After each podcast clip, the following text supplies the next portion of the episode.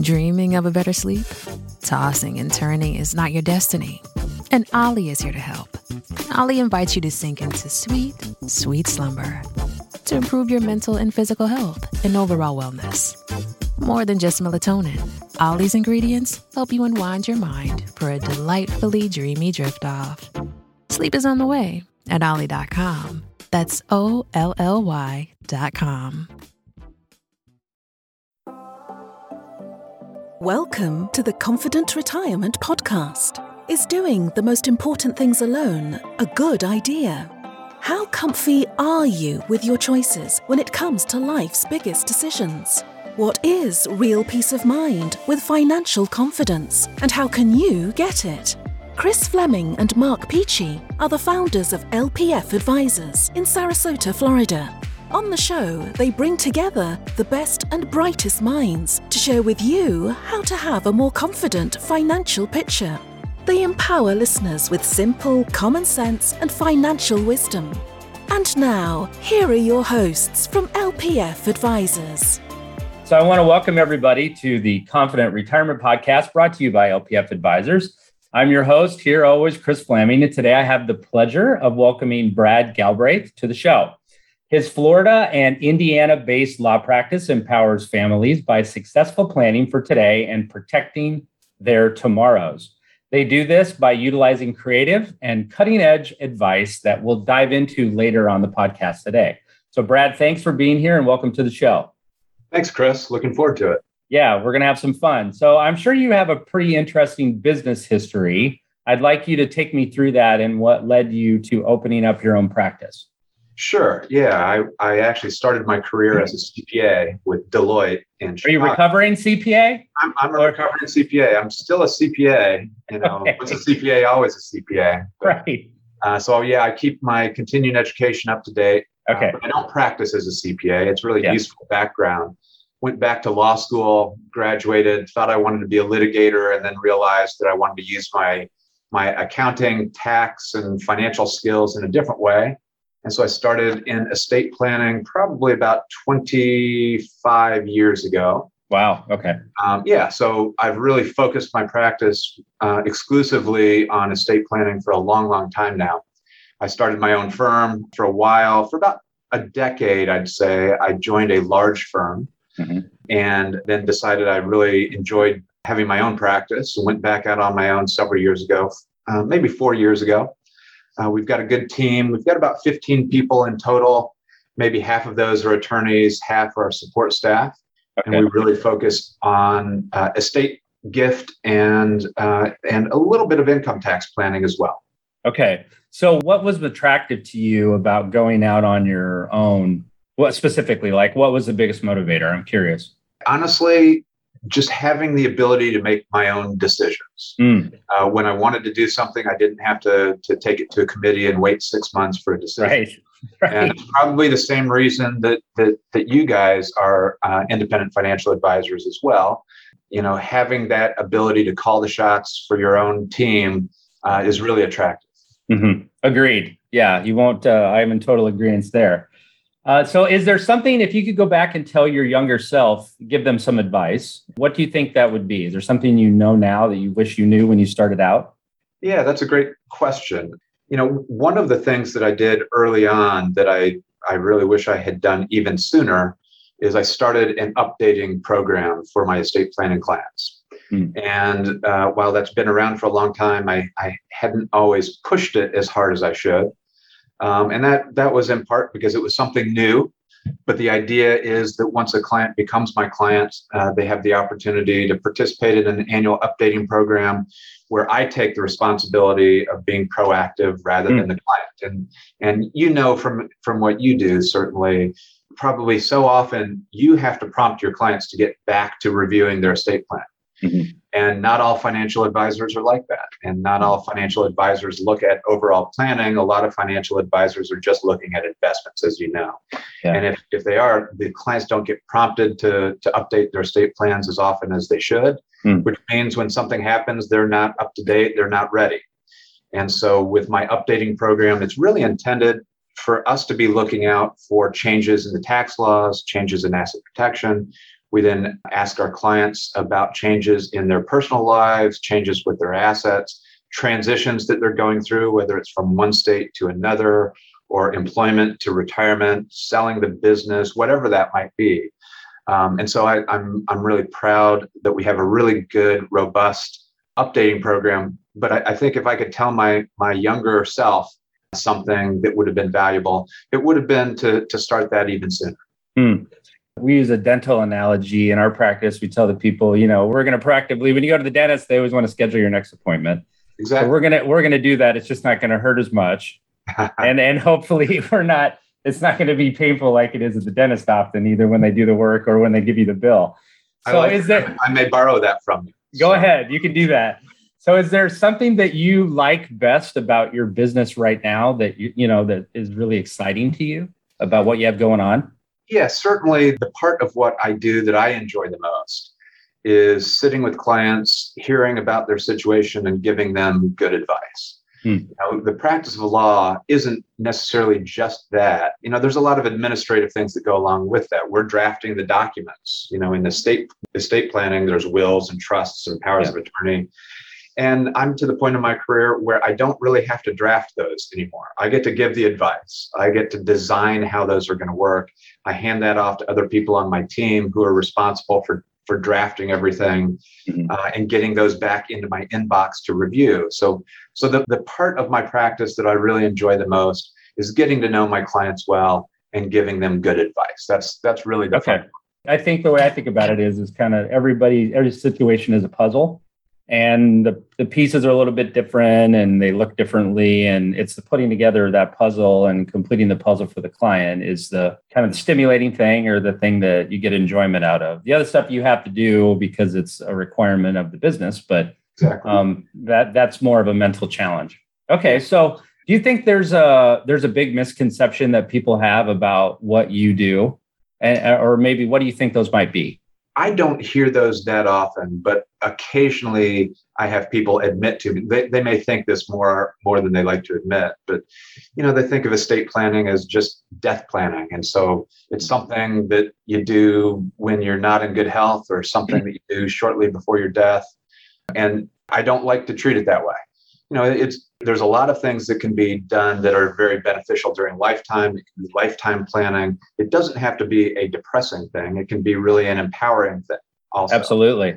Be talking about your your ultimate legacy not just handing what you have to your kids and grandkids but doing it in a way doing it in a way uh, that really empowers them motivates them. That's the exciting part of it rather than thinking of it as death planning. It's really opportunity planning and legacy planning. Mm-hmm. Yeah. Well, and everybody's scared of the unknown, right? And so I, I guess I find that when you help them have a more certain future and those unknowns are more known, then the the weight that's lifted in many cases while they're still alive off their shoulders is, I mean, you can physically see it right? Yeah, oh, you really yeah. can. And, and actually, that's that's a really interesting point. During the pandemic, one of the issues that we had was we had a lot of people coming in kind of based on fear. And I, am not a guy who drives people based upon fear. You know, from a sales standpoint, right. that's what salespeople will say. You know, you got to you motivate by scaring people. And I've I've never been that guy. And yet, uh, during COVID, we had a lot of people coming to us who were motivated by fear.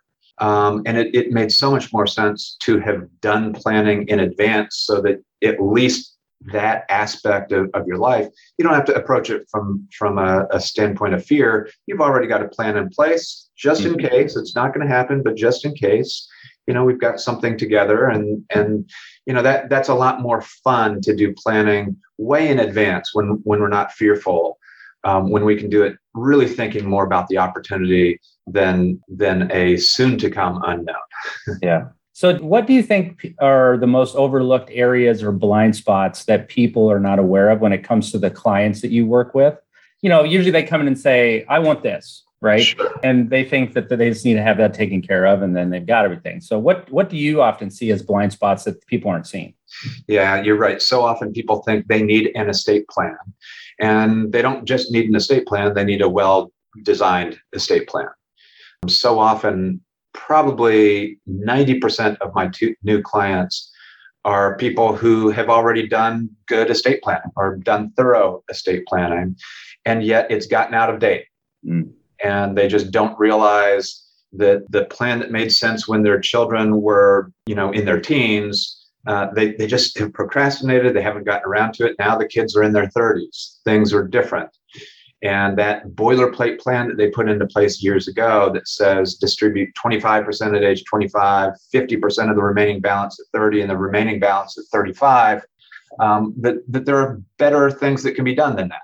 So I talk a lot to my clients about protective planning, mm-hmm. uh, protective trusts. That's really my term. That's not not really. Uh, there, there's no exact result of protective trust planning. But bottom line is, you can do planning in Florida as well as in many other states now, where your children ultimately are in complete control, if you like that. And yet they are still protected in, in the event of a divorce, protected from creditors. Grandma and grandpa can make sure that when child passes away, that whatever's left of that inheritance goes to their grandchildren rather than to that no good, you know, son-in-law. Maybe part of it goes to to son-in-law but they they make sure that the assets that they have bloodline protection assets remain in the family. And so a lot of times people just haven't thought that through. I i often tell people who come in thinking they know exactly what they want that how can they know which options they like unless they know what the, the options are and a, a good example that i give to people that that most of the time the people say i hadn't thought about that but that's a really interesting thought the example would be what if one spouse passes away and the survivor remarries? We've all heard of those horror stories where the, the surviving spouse remarries, maybe is taken advantage of, maybe not. Maybe they just don't do good planning. Mm-hmm. They then pass away and everything goes to their new spouse. And the children of that first marriage, the the long time marriage, the you know, the 50 year marriage, the children of that marriage who they really intended most everything to go to, they're cut out Mm-hmm. And we see that happen over and over. Well, what about putting in a provision into, into husband and wife's estate plan saying that when one of them passes away, that the survivor should get a prenup uh, with that new spouse to make sure what was owned by husband and wife still goes back to husband and wife's children rather than to a new spouse. And can we do that? Yeah, we can but most people don't come in asking for that unless I ask them about that. Unless I pre- present that to them as an option, they're just not going to know. Yeah. Well, and they don't want to think about that. They, well, the possibilities true. of those things, the what ifs, right? They're hoping everything goes exactly as they want their estate plan to go. Yeah, and as so, an estate planning attorney, you're right. I think about those contingencies that they don't necessarily want to think about. Right. Yeah, and that's why you're good at what you do. So let's shift gears a little bit Sure. Take me through what domicile planning is and why that may adv- be advantageous for someone to consider Florida. I think what's the statistic? We have 900 people a day moving here, or something like that. Right. So uh, I'm curious, you know, to get your insight on that. Yeah, depending on who you, you talk to, 900 or 1,000 people a day moving to the state of Florida. That's just yeah. that's just amazing, and I believe it based upon what I see in my practice. I, one of the books that I wrote is a book called the Florida Domicile Handbook. Mm. Uh, we're we're currently working on our fifth edition, so it's it's been around for a while. It's sold really tens of thousands of copies through the years. I don't know, maybe hundred thousand copies at, at, this point, but that only means a hundred hundred days worth of new people. So. Uh, uh, so, so Florida domicile planning is really about severing the domicile from your northern state, making sure that if you change your domicile from, for example, New York to Florida, that if New York ever chooses to audit you, that you come out just fine. Mm. Um, there are certain states that are very aggressive. Those are typically the higher tax states. They're also typically the estate tax states. So, for example, uh, in the Midwest, we've got Minnesota uh, and Illinois. Both of them have fairly substantial, well, Minnesota has very substantial income taxes. Mm. Illinois has somewhat substantial income taxes, but they have moved higher recently and they're talking about making them even higher. But both of those states also have an estate tax. Mm. Uh, out east, common examples are Massachusetts and Maryland, uh, New York, Connecticut. These states with significant income taxes, also many of those states have uh, estate taxes or inheritance taxes. And so those northern states are often aggressive when people try to change their domicile from one state to another. Typically, it comes up income tax audit. When you have been paying state income taxes, especially if you continue to have a home in that northern state. And you know, so many of my clients, so many of your clients uh, in Naples and in Sarasota, a lot of those people are snowbirds. They they come back and forth. They continue to have a home in their northern state, and they know that that exposes them potentially to more risk of audit. And so, what domicile planning is about is really anticipating what the state's questions may be and really planning in advance so that you have the right answers to those questions. Okay. And for people who might not know, why is why is it advantageous for people in those northern states to consider Florida as a state to change their domicile to? Yeah, let's a, not let's not go into the assumption that that someone might know that. You're right, and it's so easy for me to jump ahead on that because uh, I talk about that all the time. But you're right. Why would someone move from change their domicile from a high tax northern state to Florida?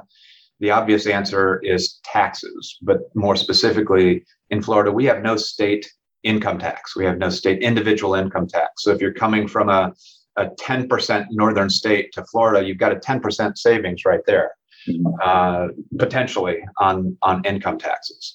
Uh, but additionally, Florida has no estate tax, no gift tax, no inheritance tax. And then for those people who are domiciled in Florida who own a primary residence, they can also claim the homestead exemption under mm-hmm. Florida law, which can have major uh, long term benefits. Uh, a little bit more specifically, if you own a home and it is your primary residence and you are domiciled in Florida, it's really not going to be your primary residence unless you are domiciled in Florida. But if it is your primary residence, uh, you can file for the homestead exemption. In every county in Florida, uh, the deadline is March 1st. So as long as you are domiciled this is a good timing for this presentation and for this question. As long as you're domiciled in Florida before the end of the year, as long as you do some of the important things specifically in Florida before the end of the year, you have until March 1st of next year to file for the homestead exemption. It will then relate back and you'll have the homestead exemption for the entire year. That first year, the main benefit is just simply approximately a $50,000 exemption from assessed value, mm. which really is going to save most people $700, $800, which is nice. Uh, that's a that's a benefit, but the bigger benefit is is more long term, and that is that once you are domiciled in Florida and you have filed for that homestead exemption, that first year is your base year for the assessed value. Um, from that point forward, when homesteaded in Florida, your assessed value cannot be increased by more than 3%. It's mm-hmm. actually the consumer price index or 3%, uh, whichever is lower. And so uh, just assuming that, that 3% is the lower, that means that in a, in a time period like we have been seeing in, in 2021, when we know that, that home prices have been going up. Yeah. I mean, whether that's permanent or not, who knows? But we know that there's been a substantial increase in, in home values this year in future years, even if home values go up by 20% in a year, if you're homesteaded, you're locked in at just a 3% increase. And so, as you can imagine, over 10 years or 20 years, you'll find that people who are homesteaded are often paying half the property taxes of, of their next door neighbor.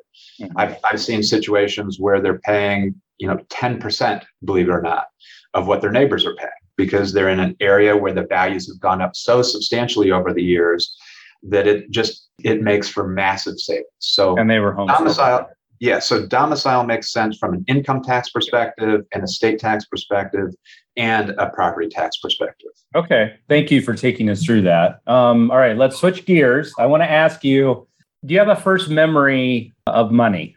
So you personally, your first memory of money could have been a I don't know first job or an allowance or some experience that you went through yeah, as, as a financial guy, I can think back to a number of good lessons that I was taught through the years by my parents. Mm. My my my dad was a, a pastor and professor at a theological seminary. My mom was a school teacher.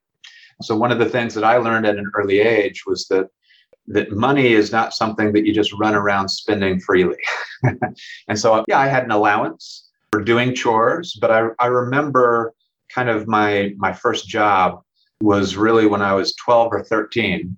Uh, it wasn't a, an official job, just a next door neighbor said, Hey, you're not doing much this summer. Do you want to paint my house? Yeah. And so I worked hard all that summer and, and I was paid a, a, good hourly wage. And at the end of the summer, I thought, you know, um, that wasn't too bad. This hard work thing can kind of pay off. And so mm-hmm. one of my first overall good memories or major memories in, in my uh, past was just really learning the that hard work and saving is just a great feeling um, and is something certainly to be encouraged in my own children too.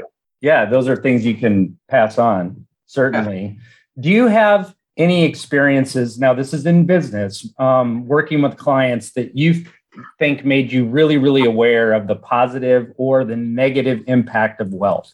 Yeah. Right. So, can you think of, I mean, without sharing details, obviously, can you think of any examples of that? Yeah. Oh, absolutely. I can think of just off the top of my head many examples of both, but I'll, I'll limit it to one of each. Um, certainly on, on the plus side, I remember a particular client going back many years, probably 20 years ago, who was charitably inclined. Both of his children had done reasonably well. Um, and he was charitably inclined. And one of the things that he wanted to do was to start a private foundation. Mm. Um, and the idea for him was not for his children, but to really inspire his grandchildren. And by that point, even his great grandchildren to be involved in philanthropy, to understand the value of dollar at an early age. And so, what he did with his family foundation immediately was uh, every year they would have a family meeting and every member of the family would be required to bring a short presentation about a charity that they would like to, to distribute money to. And I remember the story of uh, maybe a, a five year old, a great grandchild, who actually prepared a PowerPoint presentation it was only a few slides long. Right. Hopefully. No words in the in the PowerPoint presentation. The child couldn't even read yet, but there were pictures of Big Bird and Cookie Monster, and he was explaining to his great grandfather why he wanted to support Sesame Street and why why it would really make a big difference to Big Bird to have some more dollars. And so it was just really neat to hear that he was inspiring the next, not just the next generation, but two generations down from that to really start thinking about philanthropy. So that mm-hmm. that was neat. Um, on on the bad side, certainly, maybe I should have started with the bad side so I could could end this part of the discussion with a, a high point. But I work with clients oftentimes who have a su- substantial amount of wealth, and not all of them. It's not like I can look at them and say, "Oh, you're doing the wrong things." You know, it, there are children and grandchildren sometimes who will be very responsible and will take the opportunity of wealth as as an opportunity whether that's an opportunity for them to then spend their careers doing something uh, meaningful for the world being a teacher being uh, a not-for-profit worker or but unfortunately sometimes there are children who take that as an opportunity really to do nothing mm-hmm. um, to do nothing that that mom and dad would have been proud of. And we see the other things that come along with that sometimes drug abuse, alcohol yeah. abuse, gambling. Mm-hmm. And so I've certainly seen that side of things as well. So oftentimes, one of the things that I will talk to my clients about when they are interested in, in maybe making sure that they're not encouraging people to do nothing, I'll talk to them about incentive trust planning. Whether that is a, a provision to say, hey, let's match my grandchildren's net income or gross income uh, that they earn from doing other things. And if they're in a in a career that is especially meaningful to the world but isn't especially lucrative, you know, maybe double their income instead of just matching, but but give them two or three times that amount to really incentivize them to, to do some of those things. So so there's a lot of when you when you put your mind to it, there's a lot of things that can be done to provide some of those incentives. And some of my clients have, have done that with great success. Yeah. Okay. Yeah, and that's the uh, creative side of what we do with the with the puzzle. Now, you your practice has an area or a specialization in special needs planning. So I, I am curious um, why you made that an offering of your firm. Yeah, yeah. So there's not all that many attorneys who are all that knowledgeable in special needs planning. uh, one of the reasons that I really uh, dove into that area of practice and, and, learned a lot was simply because my oldest child had a stroke before he was born, mm. and to this day he's he's severely disabled. He's mm. you know, mentally he's at about a one year old level, and he's uh, 24 years old. And so you know when something like that happens in your own family, and you're an attorney, you tend to really focus in on on that kind of planning and helping people with with similar needs. And so where I practice in Naples, most of the time the special needs planning that I'm doing is for grandchildren. I certainly work with people themselves who have special needs children, but even more often, it's really gra- grandparents who say, you know, I've, I've heard a little bit about the fact that if I give my wealth to my grandchild, that I may disqualify him or her from any any governmental benefits. Right. Yep. It may be really important to that to that grandchild. Um, work programs or special educational programs, and I want to make sure I don't do that. So a lot of times, what I do uh, again is I work with the grandparents to make sure that what they do is helpful to their grandchild and doesn't harm their grandchild. All right, that's great. So your personal experience was essentially what led you into learning more and, and having that emphasis in your practice. Yeah, absolutely. Okay, that's great. So what that's a good segue. What what do you think? What would you say, Brad, is probably your biggest life accomplishment so far?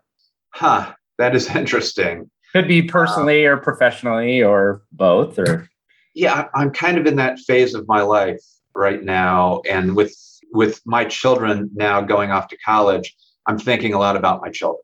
And so I have a total of five kids, ranging from 24 all the way down to seven. Oh and wow!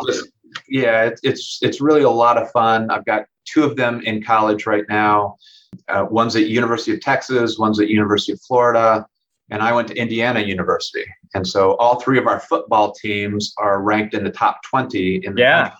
Yeah. And so that's that's been fun to have those experiences with with my children. Uh, I've got another one going off to college next year. Uh, so we're in the middle of the, the college decision making for her. And so I suppose the biggest accomplishment uh, that I look at is really um, is really how I've raised my children, uh, how uh, my my children's mother uh, has raised them, and how how it just seems like we fell into making the right decisions, and somehow they're doing just fantastically well. Right. Yeah. You raise them all the same and you and throw it, them out there and hopefully they something sticks. Yeah, exactly. And kind of like what I was saying earlier about my clients who some of them have done the right thing for their kids, some have done the wrong things, and it's it's not immediately obvious to you what what is right and wrong.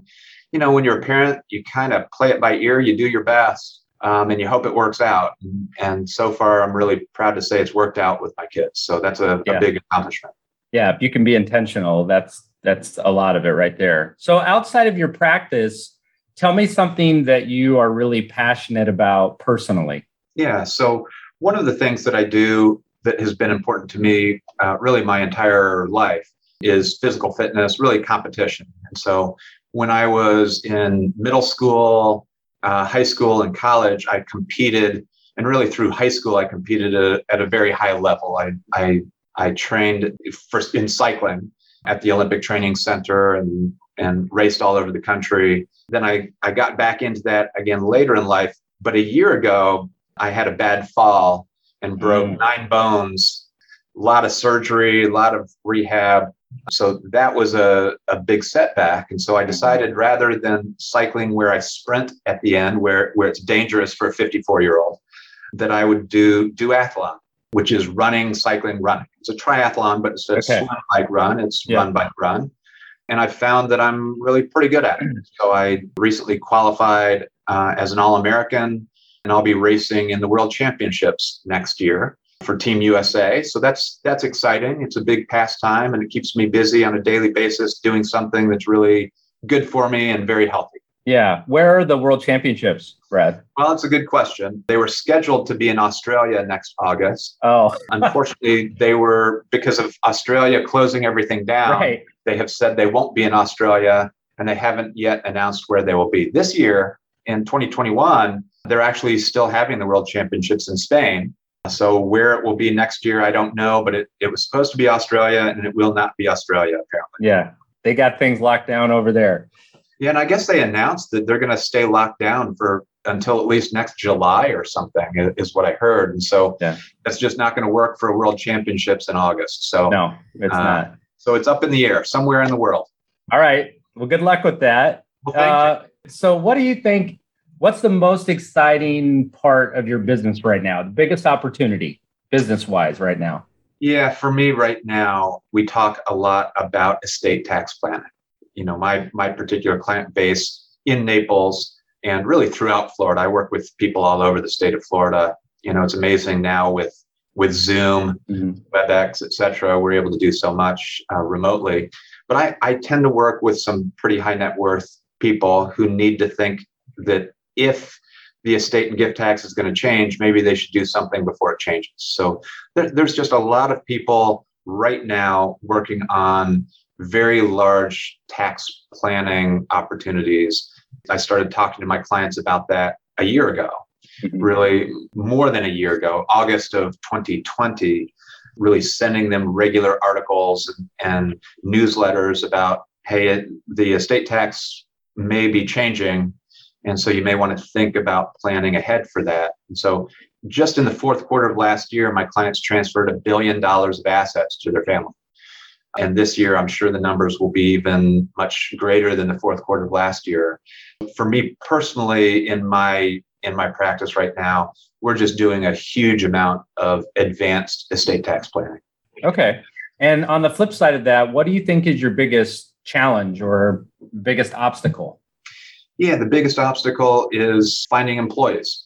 We're, we're so busy, and yet to hire new people is just not easy.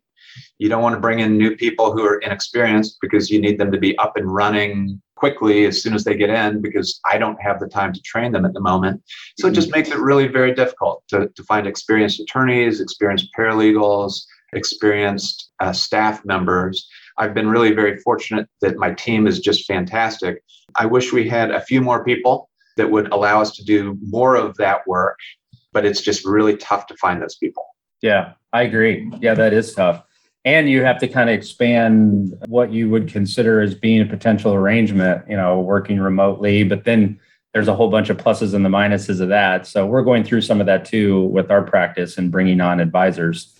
Um, i feel your pain there. So do you think that commoditization has in any way affected your business or what you do you know, that's a great question, and it comes up a lot. I, I, know it's something that has had an impact on your business as well. But I would guess your response would probably to that question would be the same as mine. The, the best defense against com- commoditization is to make sure that what you're providing really isn't a commodity. The perception is that an estate plan may be a commodity, but all those things that we've been talking about today are the things that make what I do no longer a commodity. You know, it's it one plan while to the end observer who isn't knowledgeable, one stack of paper might look a lot like another stack of paper. But the fact is, it's very different when you do planning that's really based upon getting to know the client, designing a plan specifically for them, rather than filling out a, a fill in the blanks kind of document. It just really sets you apart. You're doing really something very different. You know, in my world, they talk a lot about commoditization and there's different approaches to, to how businesses can kind of structure themselves. And there are certainly those estate planning attorneys who really try and compete with commoditization based upon lowering their fees. Mm. And they are then incentivized to spend less and less time with the client. And that's just not what I do. I spend a, a huge amount of time with my clients. And my clients are just the people who who appreciate that. Yeah. Well, and I often think of it as there's data, there's information, there's knowledge, but then there's the wisdom component. Um, that's really tough to come by on the internet, or you know, the wisdom part, um, which is how do we take all this information and actually construct something that is specific to a person and also is personal to them and something that they can latch onto and agree with and believe in. Absolutely, makes sense. Now, Brad, if people wanted to learn more about your practice or they wanted to contact you, what do you think would be the best way for them to do that? Yeah. So, from an estate planning perspective, great way to to get that conversation started is to go to our website. Okay. Uh, which is www.galbraith.law. And Galbraith is G A L B R A I T H dot law. So not dot com, right. Galbraith dot law. That confuses people sometimes. Oh, yeah. Um, from a domicile standpoint, I am legal advisor to a company called changemydomicile.com.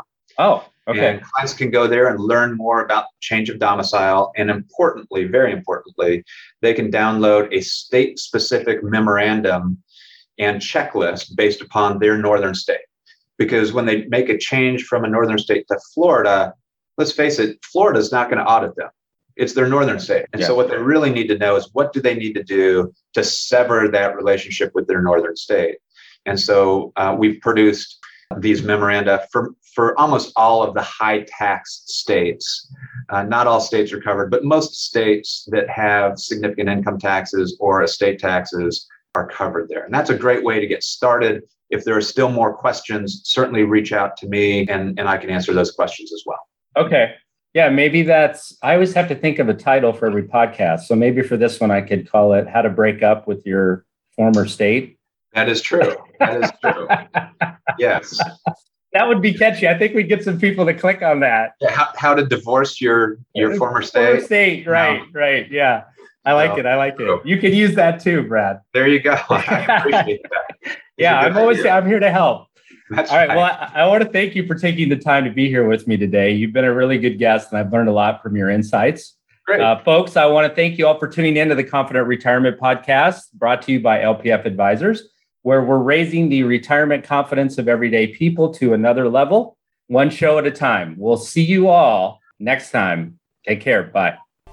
You've been listening to the Confident Retirement Podcast with Kris and Mark from LPF Advisors. For more information on them and retiring confidently, please visit lpfadvisors.com. If your ears are pleased and your mind is now at ease, do share the program with your friends and subscribe wherever podcasts are found.